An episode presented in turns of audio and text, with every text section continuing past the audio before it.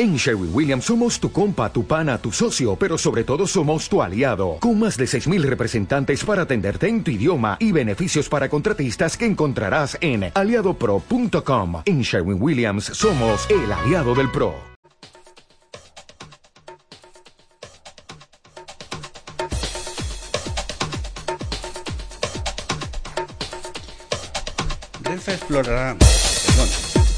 Explotará a partir de 2026 el tren de alta velocidad que unirá eh, Dallas y Houston.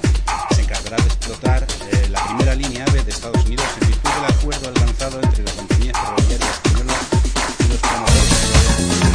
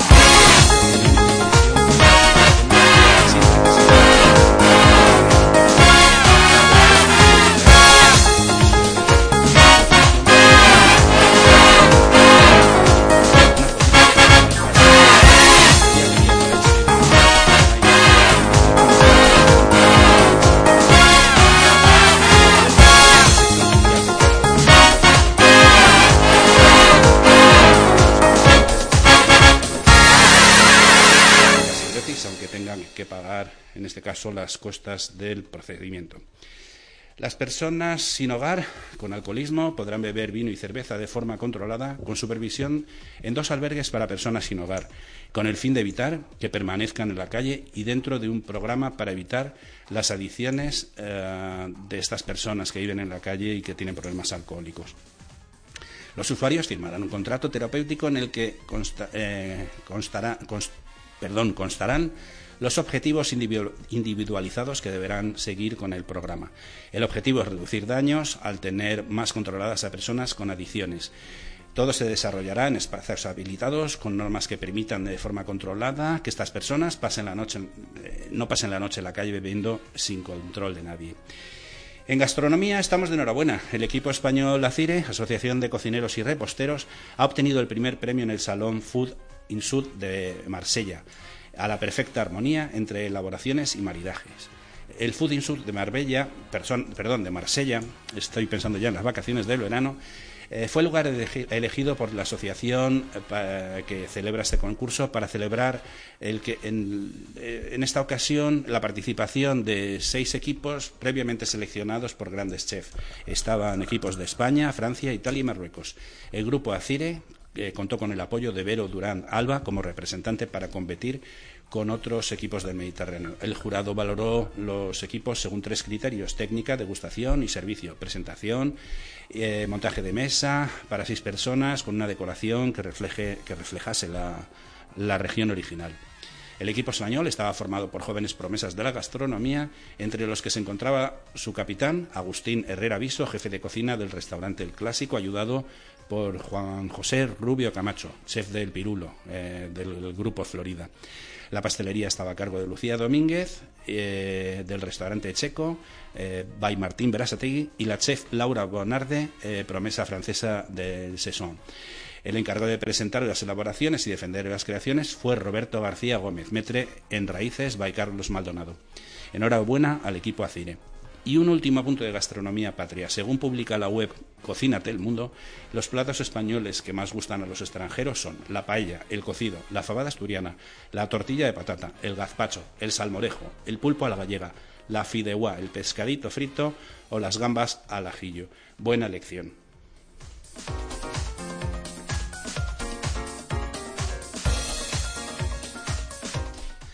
Esto es Diario Salir en Radio La Barandilla, hoy con José Luis Mateos. Hola José Luis. Hola Fernando. Y un invitado especial, muy querido por mí, al que luego presentaré debidamente. Ahora solo un saludo breve. Hola Pedro Luis. Hola Fernando, buenos días. Buenos días. Seguimos con todos vosotros, Diario Salir Radio, eh, de Radio La Barandilla, que si os sabe a poco podéis escucharnos también en redifusión en Eude Radio.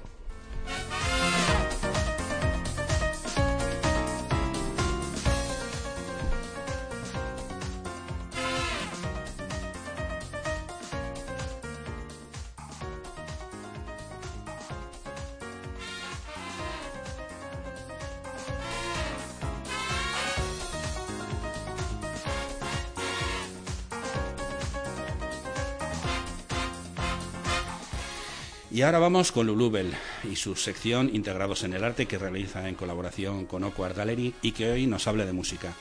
Pero no voy a ser yo quien presente este grupo gallego, eh, que lo haga la propia Lulú personalmente.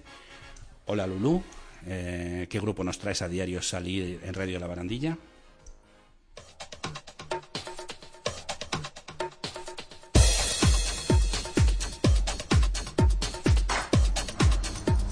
Hola Fernando, ¿cómo estás? Bienvenidos a Integrados en el Arte, este espacio de OCOAR para tu programa Diario Salir Radio.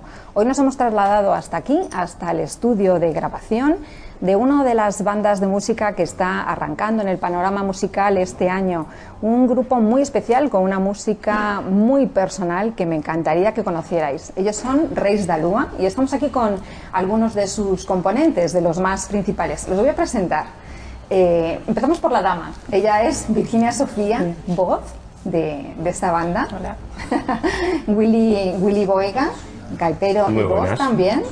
Y su batería, eh, Jesús Rouco. Muchas gracias por atendernos hoy aquí en este gracias a espacio vuestro. Bueno, es que veis que van ataviados con, esta imagen. Ahora os vamos a explicar por qué. Eh, pero, Virginia, ¿cómo nació Reis Dalúa? Reis Dalúa nació, bueno, después de muchos cambios eh, de todo, nació con Willy hace unos años. Y él puede seguir contando el inicio de Reis Dalúa.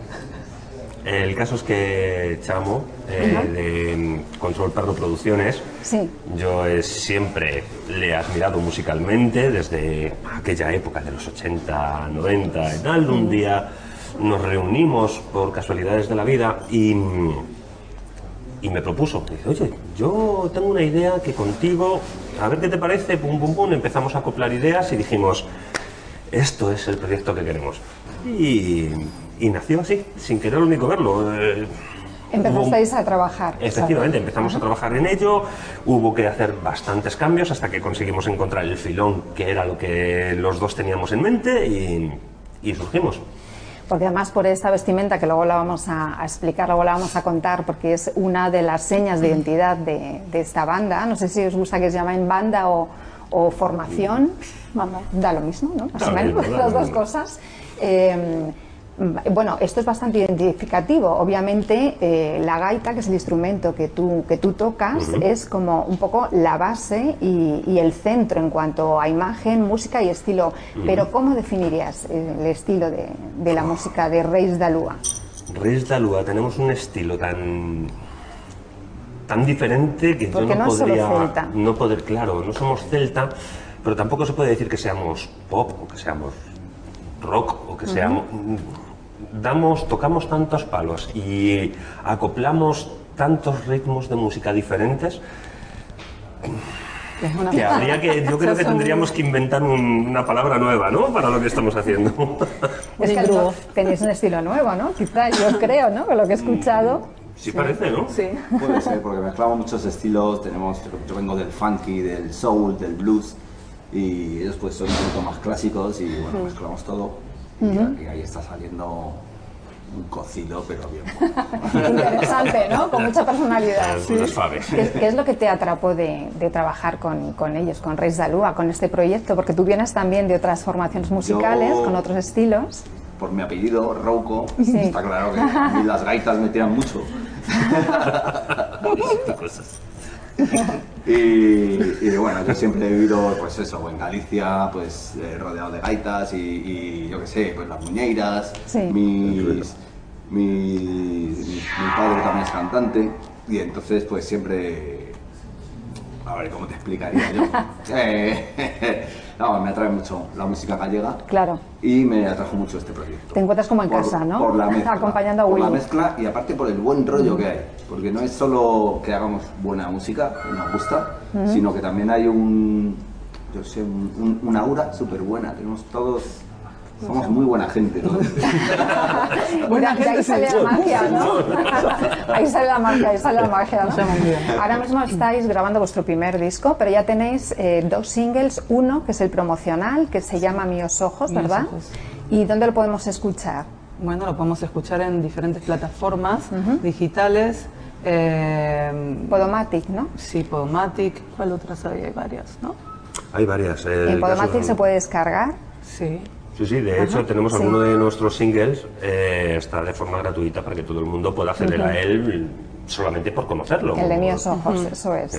Curiosamente está recibiendo demasiadas, descargadas, más, descargas de las esperadas. no solamente aquí en, España, ¿no? Claro, no solamente en España, al parecer en la zona, en zona de, de Francia, Argentina y México, pues eh, está habiendo algo que tampoco esperábamos así de repente.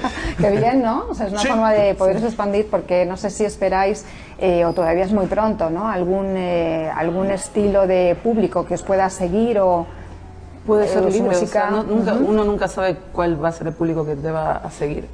Lo, lo, bueno sería que sea todo el público y todas las generaciones, aunque nunca le vas a gustar a todo el mundo. Eh, pero bueno.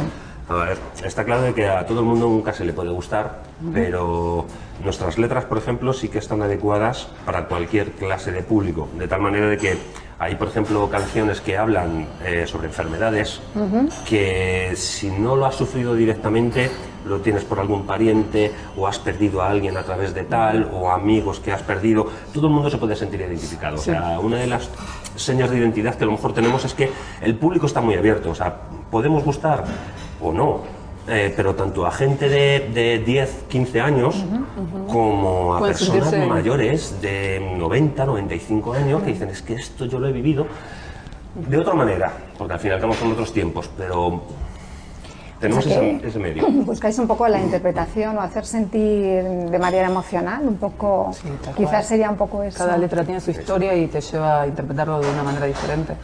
Y también la gente se puede sentir identificada con esa letra para todo el público. Hablando de interpretaciones, además eh, Virginia es actriz y cuando se gestaba esta formación buscaban una cantante que supiera también interpretar, porque la puesta en escena, que lo decíamos antes, es muy importante y está muy, muy cuidada y es igual de especial para, para esta banda, para esta formación, que lo que es su estilo de música. Y mm, eh, bueno, comentarnos un poco esto, ¿no? Salís normalmente, eh, luego vamos a pasar unas fotos eh, vuestras con, con, bueno, pues con el kit y, y, la puesta en escena. Yo estoy deseando verles porque son muy divertidos y, porque, bueno, pues esta interpretación es como un plus, ¿no?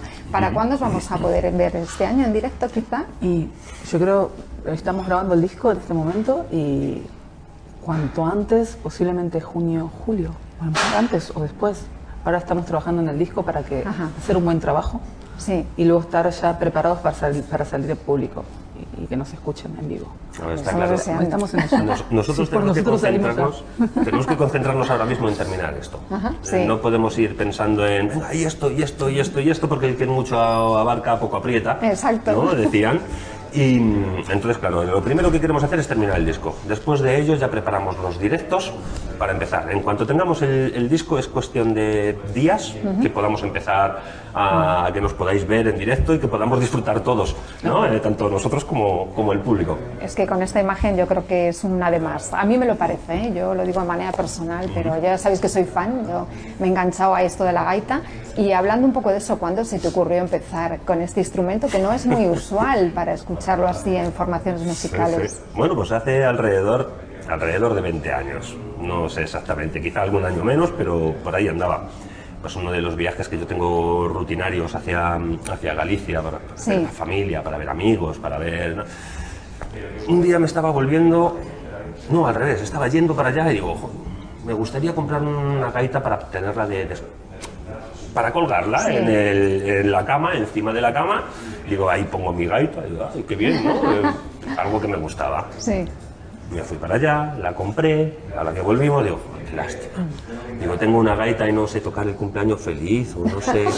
Digo, bueno, pues cuando llegué para la zona centro, eh, me busqué sitios donde poder estudiar y demás y me empezó a enganchar el gusanillo, me empezó a enganchar, de repente dije yo creo que puedo componer, pum pum pum pum pum pum, y cada vez necesito más, fui ampliando hasta ahora, hasta ahora.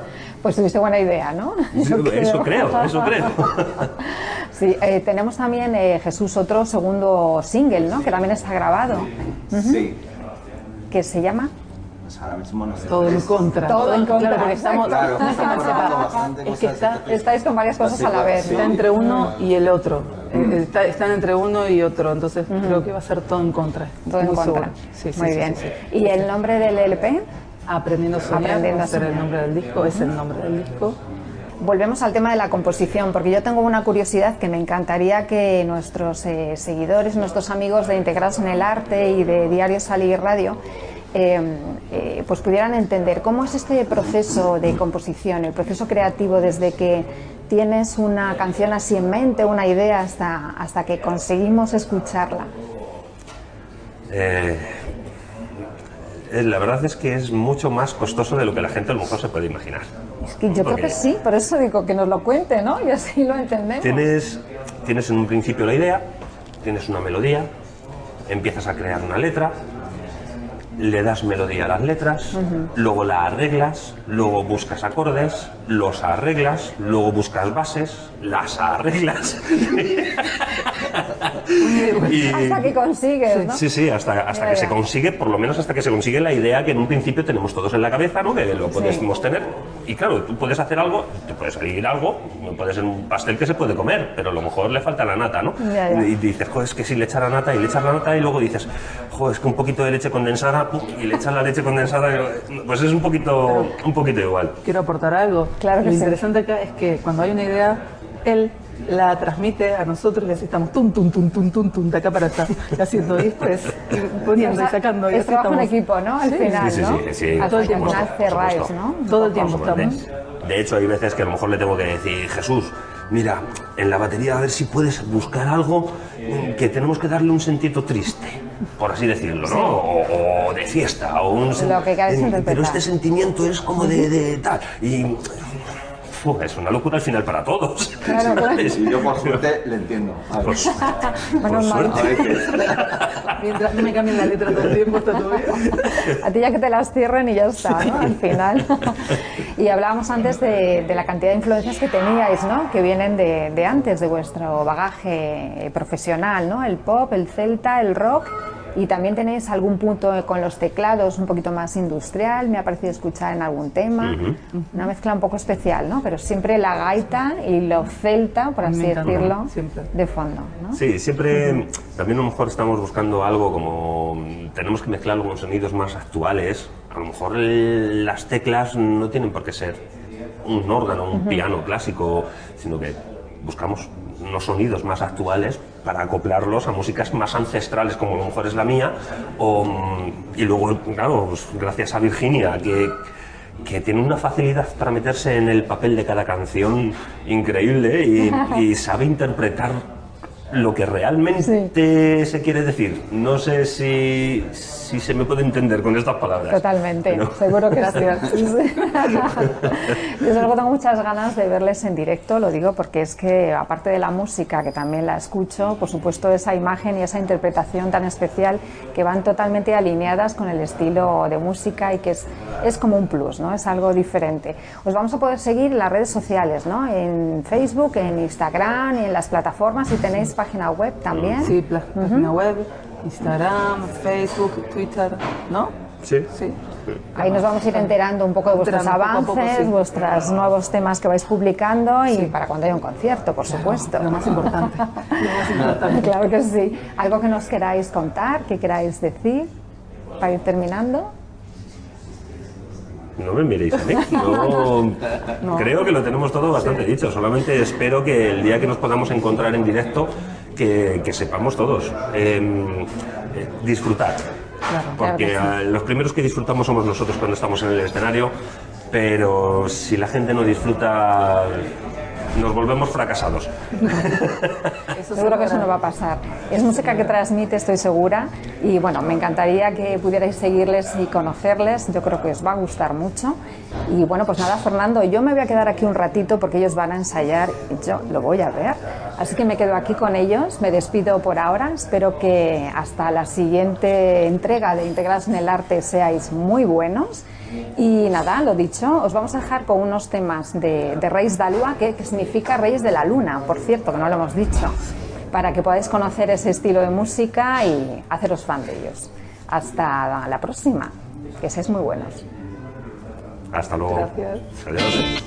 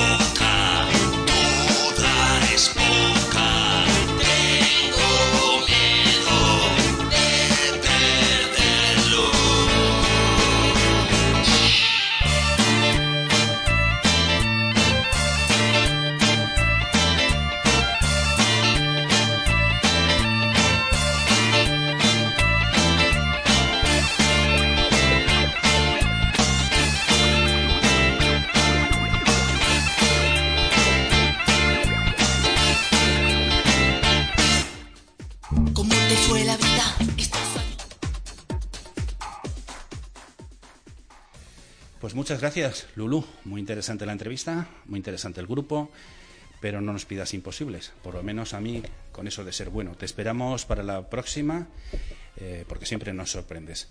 Besiños.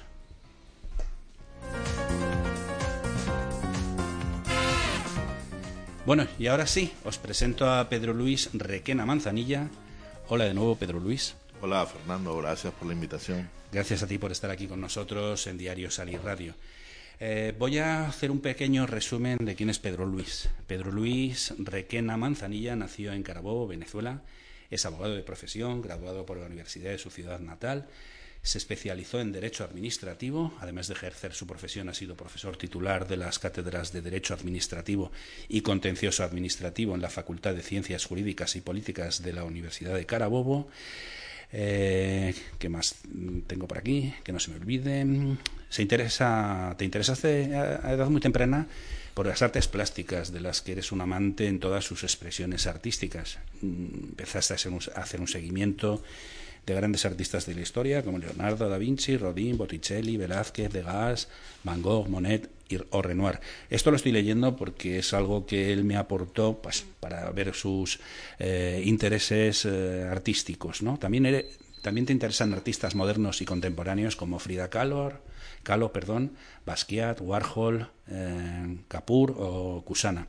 Entre los españoles destacan para ti, entre otros, artistas de la talla de Salvador Dalí, Picasso, Baltazar Lobo, Chillida o Manolo Valdés y luego también artistas venezolanos como Marisol Escobar, eh, Soto, Cruz Díez, Vigas y principalmente el artista plástico José Antonio Araujo, al que representas, entre otros muchos, y del que luego hablaremos.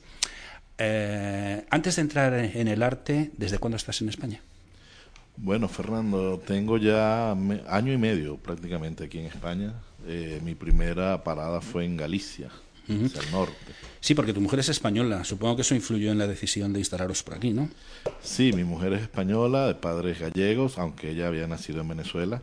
Y bueno, nos llegó una grata alegría y sorpresa que quedó embarazada. Y en, estando en Venezuela con una situación un poco difícil, como tú lo sabes también, este, cuando llegó con el, el día que me llegó con la prueba de embarazo, le dije al día siguiente, pues tenemos que hacer las maletas y nos vamos. Eh, eso te iba a preguntar, aparte del embarazo, eh, ¿influyó en vuestra, eh, en vuestra venida a España la situación socioeconómica de Venezuela? Sí, por supuesto, para nadie es no podemos mentir en ese sentido. La situación socioeconómica y política en Venezuela está muy mal y no es un buen lugar, digámoslo así, como para tener un bebé allá. Eh, me da mucha cosa con la gente en Venezuela, la, la está pasando muy mal. Pero en ese momento le dije, mira, tienes ya tu familia en España, tú eres ciudadana española, la niña va a tener todas también sus beneficios, su sanidad, seguridad social. Y pues nada, la decisión fue venirnos. Porque además, eh, tú allí tenías una situación desahogada. Tú eres abogado, eras profesor universitario, o sea que no eras de las personas que lo están pasando mal, pero preferiste venirte a España, ¿no? Sí, mira, siempre pensando, primero en la bebé, una beba preciosa, Luciana, ya está por cumplir años la semana que viene. Eh, como tú lo dices, profesor universitario, pero por supuesto tampoco es que nuestros sueldos en Venezuela son como acá, ¿no? Más lo hacía por amor, por, por dedicación que otra cosa. Ya yo tenía 20 años de, ininterrumpidos de, dando clases en la universidad. Y bueno, abogado, miembro de un bufete muy conocido allá en mi ciudad, Valencia, que estamos muy cerca de Caracas, la capital. Sin embargo, pues no sé, me, entró una preocupación y, como te digo, la situación en Venezuela es delicada y más con una bebé recién nacida y, y dijimos, bueno, vamos, probamos, estamos un tiempo por allá, vemos que ella pase algunos meses, un año y ya veremos. Pero por supuesto, ya estoy enamorado de aquí, de esta ciudad. No, y ya te quedas, ¿no? Porque has montado dos empresas, Muy Ole, Muy Ole Art Gallery y Muy Ole Design. Sí, señor, estamos en eso. Gracias a Dios, bueno, tratando de emprender un poco aquí en este país. Bueno, estás enamorado del arte, comenzaste a coleccionar obras de pintura y escultura de distintos, en distintos formatos y técnicas y te defines como un modesto coleccionista de arte, sobre todo artistas latinoamericanos y en especial venezolanos. Eh, brevemente, ¿qué, ¿qué obras de arte tienes que te gusta coleccionar? Sí, mira, desde muy joven, este, gracias a algunas amistades pues que teníamos allá y algunas galerías de arte que me había hecho amigo de, sus dueños, los, los dueños de estas galerías me invitaban a las exposiciones y, y desde muy joven me fue llamando la atención el arte. Yo estudié humanidades, para, luego para la carrera de Derecho en, nuestro país está Ciencias Humanidades en bachillerato. Y bueno, yo me fui por Humanidades y ahí por supuesto vi una materia que era Historia del Arte. Desde ahí, desde muy pequeño, desde muy joven, empezó a llamarme la atención. Luego en mi ciudad, pues con estas galerías y amigos, luego me trasladé a Caracas a trabajar y estudiar posgrados. Igual asistí a museos, galerías y ahí me fue entrando ese gusanito hasta que, bueno, eh, ya graduado, trabajando con un sueldo, mis ganancias, honorarios, empecé a coleccionar piezas, ¿no? Poco a poco. Y de ahí te viene lo de ser un art dealer. explícanos qué es un art dealer. Bueno, art dealer es una expresión muy nueva, moderna, digámoslo así. Este, quizás antes mm, tú recordarás lo que llamaban a los los marchands, los marchands de arte. Los marchantes, sí. Los marchands, marchantes, este, que era una palabra muy francesa, ¿no? Y, y pues hoy en día este, los art dealers somos eso, somos unos promotores de arte, eh, ayudamos a los artistas, los promovemos, los llevamos de la mano, hacemos como una especie de intermediación entre las galerías, los galeristas y los artistas, porque vamos, los artistas tienen, tienen su tiempo dedicado a crear, ¿verdad? Su musa, a crear su, su pasión es el arte, eh, diseñar, pintar o esculpir, lo que sea. Y bueno, el trabajo nuestro es eso, como el artista no tiene tiempo para ir a la calle, para relacionarse, para buscar la galería, las exposiciones, las ferias, los coleccionistas, los interesados, bueno, el art dealer, ese es más o menos el trabajo que estamos haciendo. Eh, ¿Hay algún tipo de ayuda para el arte ahora mismo? ¿Algún tipo? De ayuda de ayuda por parte del Estado? Mira, siempre hay fundaciones, tanto públicas como privadas, y, también ayudan a veces para eventos benéficos y este tipo de cosas. Eh, creo que por ahí Fernando el otro día me había comentado algo. Pero. Sí, luego hablaremos, hablaremos de ello. Sí, pero realmente, por lo menos yo ahora acá en España, estoy trabajando privadamente, pues, por mi lado. No hay nada. Gracias. Eh, eh, ¿Tienes una empresa, una galería? O, bueno, eres galerista con Muy Ole Art Gallery. Eh, no sé, ¿llegas a la representación artística a través del coleccionismo o al coleccionismo a través de la representación artística? Sí, diría que lo primero, llego a la representación artística a través del coleccionismo. Yo empecé como coleccionista, yo siempre digo un pichón de coleccionista, porque decir coleccionista, wow, tampoco soy un, un Thyssen, ¿no? Eh, pero sí, empecé y fui forjando una pequeña colección de arte. Y... No, y si, y si eres un Thyssen, me lo dices que, que me voy contigo. bueno, primero tengo que buscar a la tía, a ver dónde está, que no la he visto. este, pero sí, empecé primero con eso, una colección desde muy pequeño y fui eh, tratando ¿no? de ir adquiriendo obras, sobre todo venezolanos, latinoamericanos, y eso te va llevando a lo otro. Una vez estando acá en España, con mi mujer, ya con la niña, pues un día, mira, no sé, simplemente así lo pensé y dije, vale, pero si tenemos tantos artistas latinoamericanos y venezolanos y muchos que se están trasladando acá, pues yo creo que esta es la vía que puedo tomar. eh, bueno, eso, eh, eso muy ole Art Gallery. Mm, brevemente, muy ole Art Design, ¿qué es?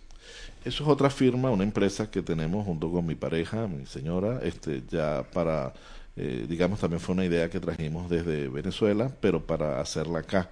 Es una marca de ropa, accesorios, pero sobre todo diseñada para el área turística, sobre todo souvenir, turismo.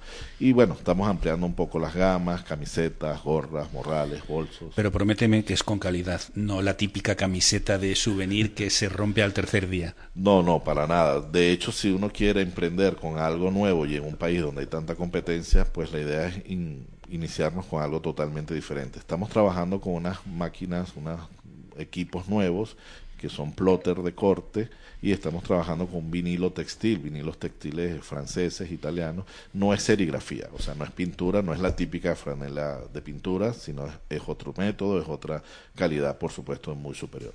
Luego, si quieres, lo repites, pero ¿tienes una página web donde la gente pueda ver esto de eh, design? Sí, ya, ya la tenemos, está si no es hoy, mañana, este fin de semana ya sale, ya está lista, es www, este, muyoleddesign.com. Eh, escrito design, con, terminado en G, eh, en GN. Perdón. Eh, bueno, ya sabemos que es muy olé, eh, ya sabemos cómo llegas al arte a través del coleccionismo. Ahora vamos, vamos a hablar de los artistas a los que representas. Eh, Meninas Reloaded, del destacado escultor venezolano José Antonio Araujo, es la primera eh, muestra que organizaste en Madrid y eh, de la que he de decir que me siento muy orgulloso de haber participado llevando la comunicación. Eh, porque, bueno, salimos en varios medios de comunicación, en televisiones, la verdad es que asistió muchísima gente al Palacio, mm, se me olvidó cómo se llama el Palacio de Santoña. El Palacio de Santoña. la exposición fue impresionante pero para quienes no conozcan ni a José Antonio Araujo ni las Meninas Reloaded, háblanos un poquito de él. Sí, bueno, José Antonio Araujo es un artista venezolano, vive en Caracas y eh, ha expuesto en muchos países de Latinoamérica.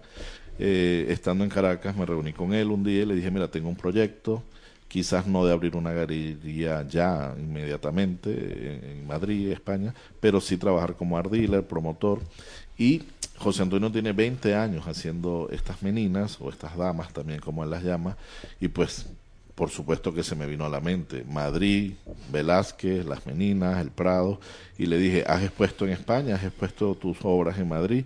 Y me dijo, no, nunca he ido, este es uno de mis sueños, llegar a Madrid, hacerlo, y le dije, bueno, te doy mi mano, vamos a hacerlo, vamos a montarnos en este proyecto y esa fue la idea principal para hacer esa exposición en noviembre pasado. Pero ¿se está produciendo un movimiento en torno a las meninas? Pues mira, sí, este, pienso que el sueño de Velázquez, o sea, las meninas, ese icono de acá de, de Prado, es algo que los artistas les gusta, les encanta. José Antonio me contaba que desde muy pequeño su padre lo trajo al museo y desde ahí quedó prendado, quedó enamorado del cuadro de Velázquez. Y bueno, una vez que fue creciendo y, e incursionó pues ya en el arte como escultor, eh, hacía algunas otras cosas hasta que un día vio el cuadro nuevamente en un libro y dijo, bueno, voy a tratar de hacer una, una menina, una dama de estas, y desde ahí no ha parado, tiene 20 años haciéndolo. Hay otro venezolano por ahí, también muy famoso aquí en Madrid, que, inunda las calles de Menina, Menina Gallery, y también lo felicito porque hace un trabajo extraordinario. ¿no? O sea, que puede ser la razón, buscar una, una fuente de inspiración en las meninas que se encuentran. Sí, sí. Además que hay muchos muy buenos artistas españoles que también la hacen, por ejemplo, Manolo Valdés, que es uno de los artistas que que José Antonio admira y sigue, este, pues nosotros también creo que José Antonio está haciendo unas cosas fabulosas. Eh, tú conociste, fuiste a la exposición, Fernando. Eh, son unas obras distintas, se diferencia mucho de cada artista por eso, porque él es único, hace sus piezas, él trabaja con ensamblaje, ensamblaje en madera, partes ferrosas, metálicas, metal, cerámica, y ahí se va diferenciando un poco también de, la, de los otros. Mm, me suena, no estoy muy seguro, pero creo que el primero que empezó con estas cosas fue un tal Velázquez, ¿no? sí, sí, Diego Velázquez, claro.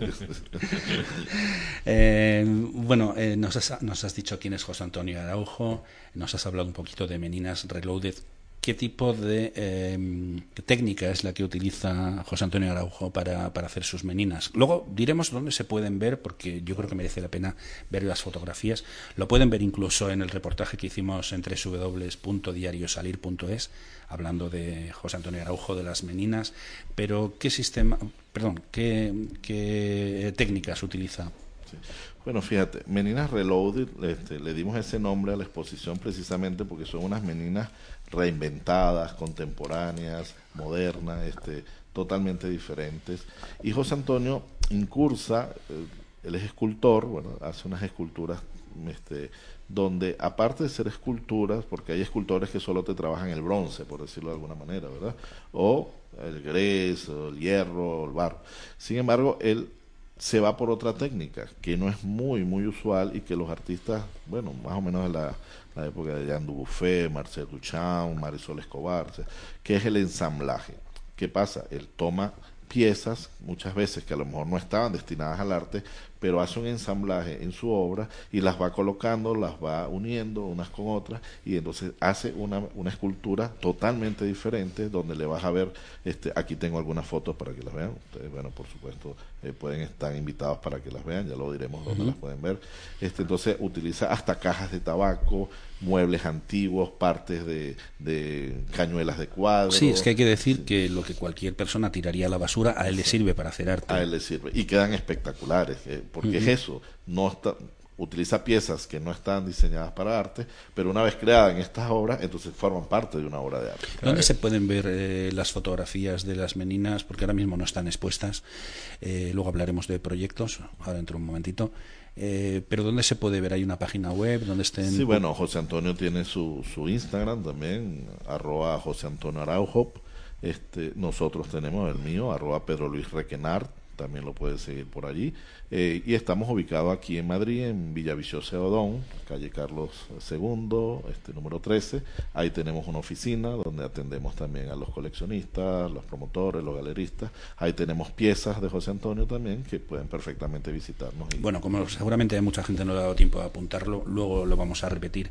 Eh, sí me gustaría, mm, retomando, eh, la semana pasada tuvimos aquí a Emilia Zaballos. Emilia Zaballos es Mm, abogada también, es la presidenta de la Fundación Zaballos, eh, una mujer mm, pues que está muy, eh, muy implicada también en temas benéficos. De hecho, este año ha hecho su primera cena benéfica. Eh, en esa cena ella hace unas subastas. Me gustaría que contactarais. Yo voy a intentar ponerse en contacto. ¿Qué te parece? Para ver si podéis llegar a algún acuerdo de colaboración. Vale, claro, totalmente a la orden, este, porque no solamente José Antonio, yo represento varios artistas y bueno, perfectamente pudiéramos trabajar con ella, hacer una alianza, ayudarla. Siempre en los eventos benéficos siempre me ha gustado trabajar y ayudar. Pues perfecto. Eh, no sé si nos estará oyendo, pero si no, yo ya se lo diré. Yo sé, en torno a lo que acabas de decir hace un momento, nos siguen dando ideas para el, para el reciclaje y el mantenimiento del medio ambiente, con lo cual habría que ir tomando nota y apuntarse para buscar arte con todas las cosas que tenemos a nuestro alcance, que no necesariamente siempre tiene que ser los mismos materiales que utilizamos todos, o sea, con lo cual es muy de agradecer también. Sí, sí, él, él utiliza, recicla, utiliza materiales ecológicos, incluso el otro día me decía, eh, bueno, de algo no muy bueno sale algo bueno, porque por ejemplo, si ves aquí el catálogo, algunas fotos, vemos unas cajas de tabacos que él les incrusta y les pone en la pieza. Entonces, ya tengo un amigo que es fanático de los tabacos y a cada rato me está arreglando las cajas. Pero por eso, o sea, utiliza cosas que a lo mejor uno las ve imposible. Aquí vemos parte de una bicicleta, como un reche de bicicleta, cadenas, ferrosas. y uno jamás se puede imaginar que eso puede formar parte de una obra. Pedro, al lado que es digno de ver. ¿eh? Pedro Luis, ya sabes lo que es la radio y la dictadura del tiempo. Nos mm. quedan un par de cositas que quería hablar contigo antes de, despedirte momentáneamente porque esperamos que te quedes aquí hasta el final del programa. Hay cosas muy interesantes de las que hablar con José Luis y que nos gustaría que participaras también en tu condición de abogado y de persona que ha vivido en Venezuela y que a lo mejor puedes aportar cosas al tema que nos trae hoy, que es la infancia. Eh, mm, ¿Qué artistas llevas aparte de José Antonio Araujo? Bueno, mira, gracias a Dios, este, una cosa va llevando a la otra, ¿no? Entonces, desde que yo llegué a Madrid, me puse en contacto primero con José Antonio, luego con otros artistas que están en Caracas, otros están en Miami, Nueva York. Eh, luego aquí, ya estando en Europa, eh, me contactó un amigo que está en Barcelona, un artista que está en Barcelona. Él a su vez me dio teléfonos de varios que estaban en París. En París hay, te puedo decir, en París hay más de 40 artistas venezolanos que han emigrado también. Aquí en España hay muchísimos también. Eh, luego vine aquí a Madrid, ya contacté como a dos, o tres más.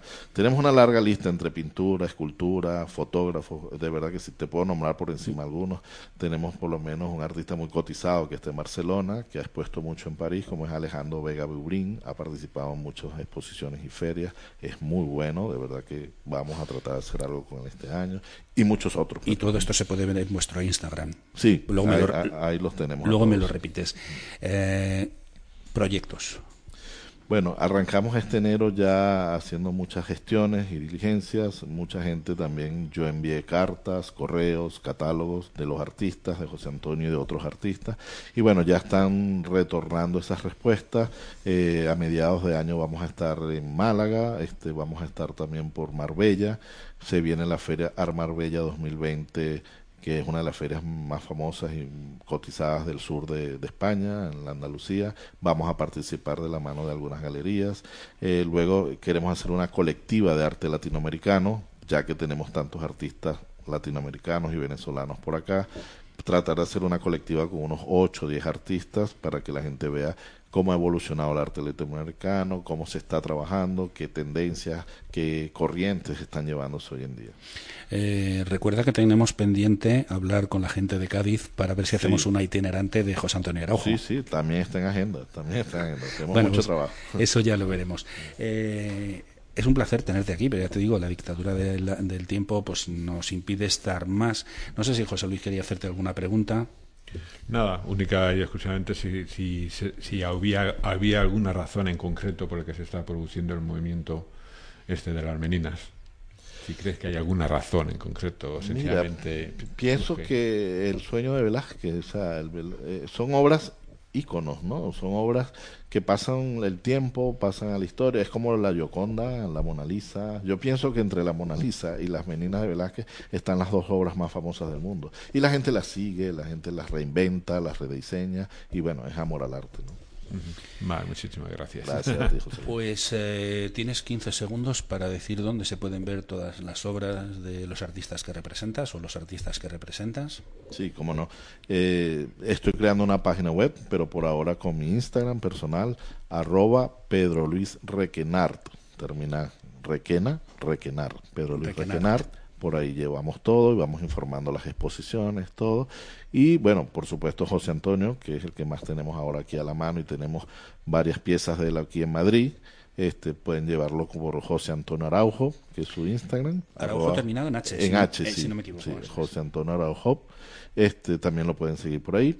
Mi teléfono es 689 018576 tengo mis oficinas en Villaviciosa de Odón, acá en Madrid, y bueno, estamos totalmente a la orden y a través de Fernando también me pueden ubicar. Vale, y quien quiera ver las Meninas Reloaded y leer un poco más sobre José Antonio Araujo, sabe que lo puede hacer en www.diariosalir.es. Estás escuchando Diario Salir Radio, en Radio La Barandilla. La Asociación La Barandilla es la casa de la discapacidad, la voz de la diversidad.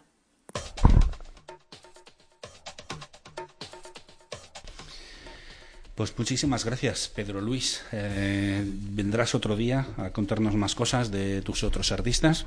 Hemos hablado mm, poco, me hubiera gustado hablar más, hemos hablado de José Antonio Araujo, pero tienes otros de los que me gustaría que vinieras a hablar de vez en cuando.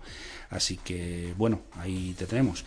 Y ahora vamos a hablar con eh, José Luis, que estaba aquí, ya lo habéis visto, ya lo presenté al principio, ya sabéis que es colaborador habitual. Y vamos a pasar a otro tema que es un poco más serio. Se nos quedó el otro día en el tintero. Eh, hablábamos de infancia y bueno, se nos quedó en el tintero temas muy importantes y le dije a José Luis, oye, ¿por qué no lo retomamos la semana que viene? y hablamos de este tema. José Luis, eh, antes de nada, haznos un pequeño resumen de lo de infancia que nos decías eh, los, modos de abuso en la infancia. Muy. Hola, buenos días a todos primero. Y después, bueno, empezar por lo que mm, dijimos el otro día, dar unas cuatro pinceladas de lo que estuvimos hablando. El problema más importante, sobre todo, es hablar de que el, maltrato, el maltrato es un problema de educación y es un problema de respeto. Dicho eso, pasamos a enumerar los diferentes tipos de abuso que hay. Entonces, mm, los diferentes tipos de abuso es empezaríamos por el abuso físico, el abuso físico es el típico de que obligas al niño a hacer una cosa porque por la fuerza, ¿no? No es que le das que pegar ni tenga, sino que por la fuerza tú lo tienes que hacer porque yo te lo mando. Entonces ese es el abuso físico. Después está la negligencia y el abandono físico. La negligencia es al niño que se le deja, que no se, que no se le alimenta, que no se le viste en condiciones, que no se le mantiene una higiene adecuada. Entonces eso sería otro tipo de, abuso al niño que también tiene derecho a, estar limpios y a, y a estar en condiciones. Otro sería el abandono, el abandono emocional. El abandono emocional no pensamos que, los niños, ahora vivimos muchos en una sociedad que estamos todos súper ocupados, no les, a los niños les damos el cariño que podemos porque estamos, pues eso, la inmensa mayoría de las familias trabajan los dos, llegan, están todo el día ocupados, pero los niños necesitan ese, esa, ese cariño. Entonces, un maltrato es cuando se le abandona totalmente esta ocupación y se le deja de dar el cariño a los niños. Y pasamos después a lo que nos ha estado ocupando estos días, que es el abuso sexual. El abuso sexual, estamos, nos encontramos con la agresión sexual. En la agresión sexual es la más grave, es cuando existe penetración, es cuando existe un daño más que importante al niño. No quiere decir que los otros no sean malo, sino que este, bueno, es el más, el más dañino porque deja más, más secuelas, en principio. Sobre todo psicológicas. Sobre todo psicológicas porque mm, llegan a, encontrar un rechazo hacia la sociedad, se encuentra un rechazo hacia todo lo que se mueve, un rechazo para relacionarse, o sea, trae muchos problemas psicológicos. Después está el, el, abuso y el acoso sexual, que es el, pues eso, el que llega con los tocamientos, el, el, las felaciones, el, el hacer cosas que no sin llegar a utilizar la, la, violencia con los niños. Muy bien, y hecho este resumen, ¿hoy que nos traías o qué nos traes? Hoy eh, vamos a hablar un poco de, del abuso sexual como, como abuso de poder. Entonces, esas, el abuso se da de dos formas, se da de forma coercitiva, evidentemente, que es cuando se utiliza la situación de poder para interactuar con los niños. Y después, y el otro es la simetría de edad, que decirse que, que están más mayores, pero no necesariamente que sean más mayores en edad, sino que sencillamente a lo mejor son más mayores psicológicamente o intelectualmente, y eso es otro medio que utilizan para hacerse con ellos. Después, una vez dicho eso, me parece que es importante, mm, también puntualizar, puntualizar que la intimidad de una persona se basa, mm, compete en muchos aspectos, ¿no? Y entre ellos uno de ellos es la, sexualidad. ¿Qué, decir, qué, ¿Qué, quiero decir con esto? Pues sencillamente que cuando a una persona le estamos tocando su, su sexualidad, le estamos tocando parte de su intimidad. Esto conlleva después unos daños mentales más que importantes. Y dicho esto, vamos a intentar ir desbozando y quitando ciertos mitos que nos encontramos en la sociedad y que todos somos partícipes y que todos los hemos escuchado alguna vez. Entonces, en el apartado con la frecuencia, decimos que los abusos sexuales infantiles son infrecuentes, nada más lejos de la realidad, nada más lejos de la realidad. El 25% de, las, de los menores, de las niñas menores, menores producen, tienen algún tipo de abuso sexual. En este tipo, evidentemente, queremos que entre el, exhibicionismo y cualquier tipo, ¿no? no necesariamente el que estamos acostumbrados a escuchar y el que todo el mundo cuando dice un abuso pues, se piensa en, en, lo máximo, sino sencillamente es un abuso sexual, pues como hemos comentado, abandono físico, abandono emocional, exhibicionismo, entonces dentro de eso 25% de la niña, es decir, una de cada cuatro niñas sufre y el 15% de los niños. Entonces, déjame que te haga una, una pregunta. Eh, el tema de la frecuencia, si no se conoce más, es una de dos, o porque no se denuncia o porque precisamente eso no, no lo desconocemos, pero es más importante de lo que nos creemos. Es bastante más importante de lo que nos creemos y lo que estamos haciendo es, pues eso, quitando, quitando estos mitos. O sea, hay muchísima, muchísima más gente de la que pensamos que sufre. Encontramos que lo que estaba refiriéndome, que era el 15% de los niños, los niños mm, muchas veces estas tablas Mm, este 25 y 5 y todo ese tipo de abusos, tenemos que tener en cuenta que el 78 de estos abusos que se producen se producen sobre niñas. ¿Qué pasa? ¿Que no se producen sobre niños? No, equivocadamente. Lo que pasa es que muchos de estos abusos, los, los niños, los hombres, por la educación, a la, a ser adultos, son más reacios a reconocer que han sido víctimas de abusos sexuales o sencillamente otros tipos de abusos se producen en el seno de la familia y no se trasladan al exterior. Pero no quiere decir eso que se produzcan menos en unos que en otros. Se producen exactamente igual, tanto en niños como en, menores. Otro de los mitos que estamos diciendo, hoy ocurren más abusos que antes. No, lo que pasa es que hoy estamos muchísimo más, más informados que antes. Antes se, se producían estos abusos, pero la sociedad no tenía conocimiento de ellos. Ahora, gracias a los medios de información, gracias a la, tecnología que hay, a la internet y a todo, pues todos somos que somos más conscientes de que estos se están produciendo, o sea, que se producían exactamente igual que antes. Eh, déjame que te pregunte una cosita. Eh, hablando de esto de, de la mm, eh, de, que no se conocían antes, Puede ser que también los medios de comunicación, por llamarlo de alguna forma, estén haciendo un efecto llamada. Es decir, no es, no es el mismo tema que el de la infancia, pero por ejemplo las manadas. El hecho de que se conozca puede hacer que otros digan, ah, pues si este lo ha hecho, eh, aunque sea un error pensar algo así, yo lo voy a hacer o nosotros lo vamos a hacer. Sí, esa es una opinión que se está trasladando. Entonces, siempre la gente se pregunta ¿qué, es lo que está pasando en la sociedad cuando ves un, abuso de un niño? De pronto a la semana se produce otro abuso, cuando ves una violencia de género, a la semana se produce otro, y en las mismas circunstancias. ¿Qué quiere decir? ¿Que existe un efecto llamada? No lo sé, se, se está estudiando, se está viendo que son mm, hechos que se producen en cadena y que serían dignos de estudio. Entonces, que a lo mejor el exceso como el defecto de información son malos, tendríamos que buscar a lo mejor algo entre medias y quitar la parte morbosa que realmente no tiene ningún sentido el explicar cómo se ha producido ese abuso, cómo se ha producido esa violencia y remitirte solo a que se ha producido sin darle mayores explicaciones. ¿Hay un agresor tipo?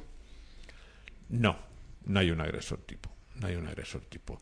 Son los, los tipos de agresores muchas veces son piensan que son exclusivamente hombres y no, no son exclusivamente hombres. Tenemos ahora casos recientes como ha sido lo de lo que salió hace poco en prensa de la, la madre con el síndrome de Munchausen, que el síndrome de Munchausen no consiste en otra cosa nada más que eh, dar una medicina, crear una enfermedad ficticia al niño para que de esa forma sea totalmente dependiente de la mujer.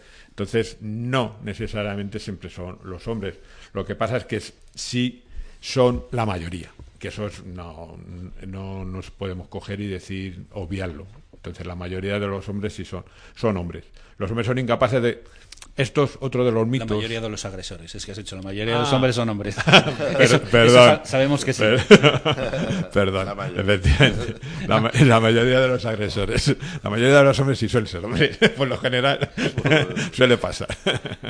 Entonces, nada, perdón. Eh, sabemos que esto es un tema serio. Era solo la broma de los hombres son hombres. Eh, no, estamos hablando de un tema muy serio. Pero bueno, de vez en cuando Vamos... distenderlo un poco tampoco viene mal. Vale. Vamos a seguir con los agresores y vamos a seguir con los mitos, ya que nos hemos metido con los hombres, pues vamos a seguir con ellos. Los hombres, uno de los mitos dicen también que los hombres son incapaces de controlar sus impulsos sexuales, nada más lejos de la realidad. Saben perfectamente cuándo, cuándo, cuándo y cómo deben controlar sus impulsos sexuales. O sea, eso es una, una, mentira bastante importante.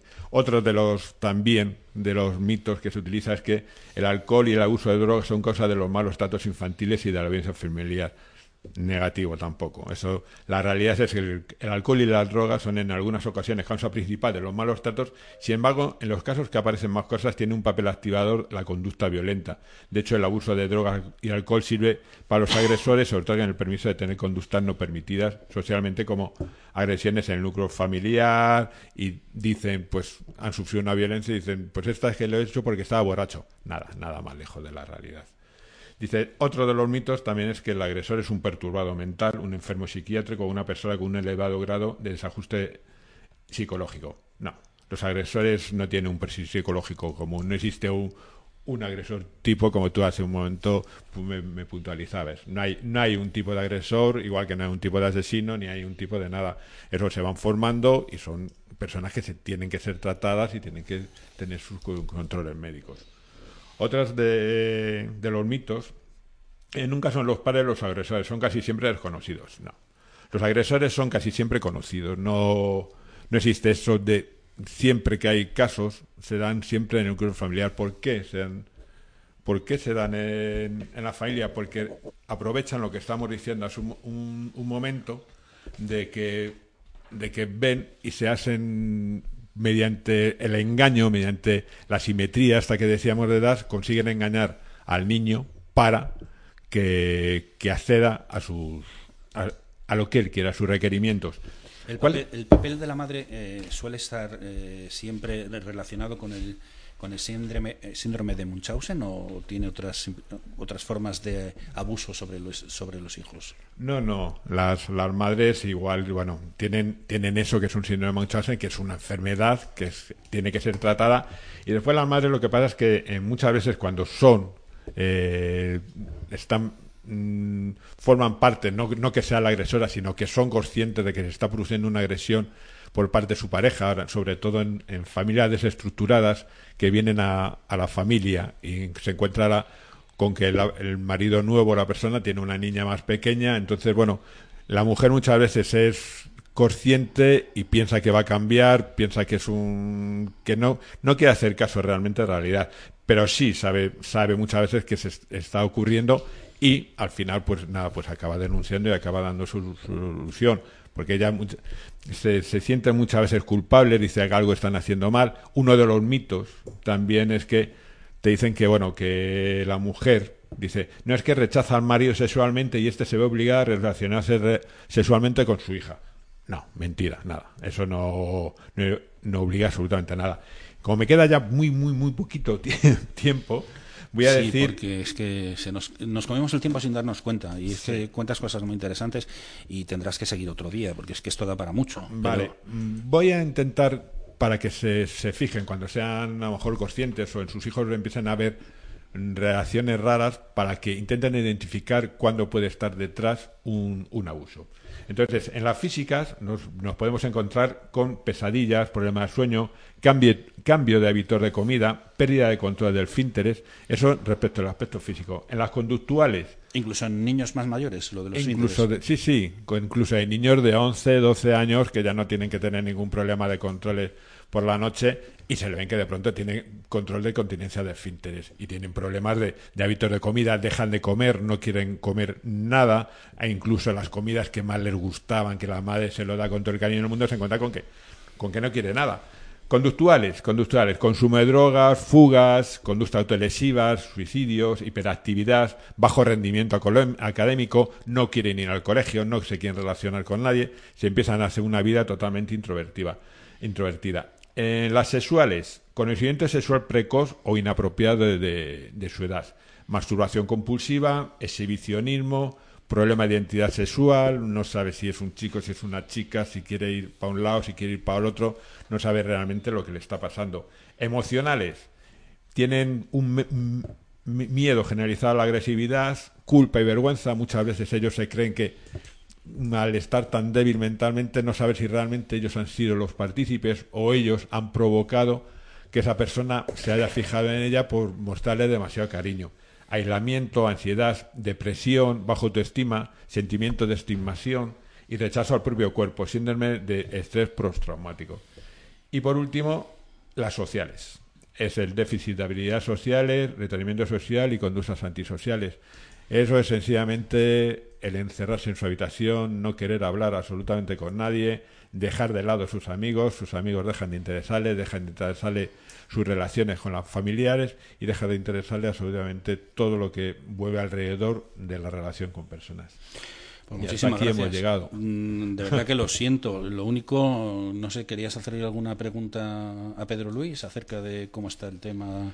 Sí, ya que estamos hablando de esto, quisiera saber si en Venezuela también se está haciendo un seguimiento de, de los abusos a menores, a menores, si se está tomando alguna medida o se está haciendo algo en concreto. Sí, claro, este es un tema bastante delicado. Este, en Venezuela, bueno, gracias a Dios con la presión social, hace algunos años se logró reformar una ley que tenía muchísimos años ya que estaba prácticamente derogada. Hoy en día tenemos una ley, la LOPNA, que es de protección a los niños y adolescentes, y también se avanzó mucho en cuanto al tema de violencia de género, que incluye, por supuesto, los menores, eh, de, también de cualquier tipo de, también de mujeres, adultos, etcétera. Pero sí, es algo que se lleva y se han creado unos tribunales este, en Venezuela para, para hacerle seguimiento a todos estos abusos y a estas denuncias. Bueno, no solo en Venezuela, pienso que en Latinoamérica está avanzando mucho en esto también, ¿no? Pues lo siento muchísimo, estamos fuera de tiempo. Solo recordaros que eh, aquí en Radio La Barandilla, eh, www.labarandilla.org, hay un proyecto de 12 meses, 12 sonrisas en febrero dedicado a las enfermedades raras decía que hasta aquí ha llegado nuestro programa de hoy. Eh, tenéis eh, un correo al que nos podéis mandar información a info.diariosalir.gmail.com Os esperamos el próximo viernes, día 28 de febrero, mismo sitio, misma hora, en www.labarandilla.org, de 13 a 14. Y como, mm, bueno, si os ha sabido a poco, eh, también podéis escucharnos en redifusión en Euder Radio, que tiene una nueva página web que es www.euderradiomadrid.es. Los domingos de 13 a 14 y los martes de 16 a 17. Dime, José Luis. Solo puntualizaros una cosa que intentaremos hablar los próximos días de menores en conflicto. Pues no siempre son ellos las víctimas, hay muchas veces que ellos son los agresores. Entonces también hablaremos de ellos para ver también cómo se, se puede tratar eso y en concreto hablaremos del síndrome del emperador para explicar de qué, en, qué consiste. Muy bien, pues nos dejas con la duda de qué es el síndrome del emperador. Eh, decía que nos podéis oír en eudradiomadrid.es eh, los domingos de 13 a 14, los martes de 16 a 17 y a partir de marzo, de marzo nos van a escuchar en Argentina a través de Radio Hermes, ya os iremos informando. Hasta aquí, Diario Salir en Radio, en Radio La Barandilla. Muchísimas gracias, Pedro Luis, por haber estado con nosotros compartiendo este tiempo y hablándonos de arte y de tus representados. Gracias a ti, Fernando, por la invitación. Y bueno, estoy a la orden cada vez que quiera invitarme. A la orden estamos nosotros. Gracias por haber compartido esta hora de radio con nosotros y nos vemos el próximo viernes de 1 a 2 de la tarde. Saludos cordiales y buen fin de semana a todos. Hasta el próximo día.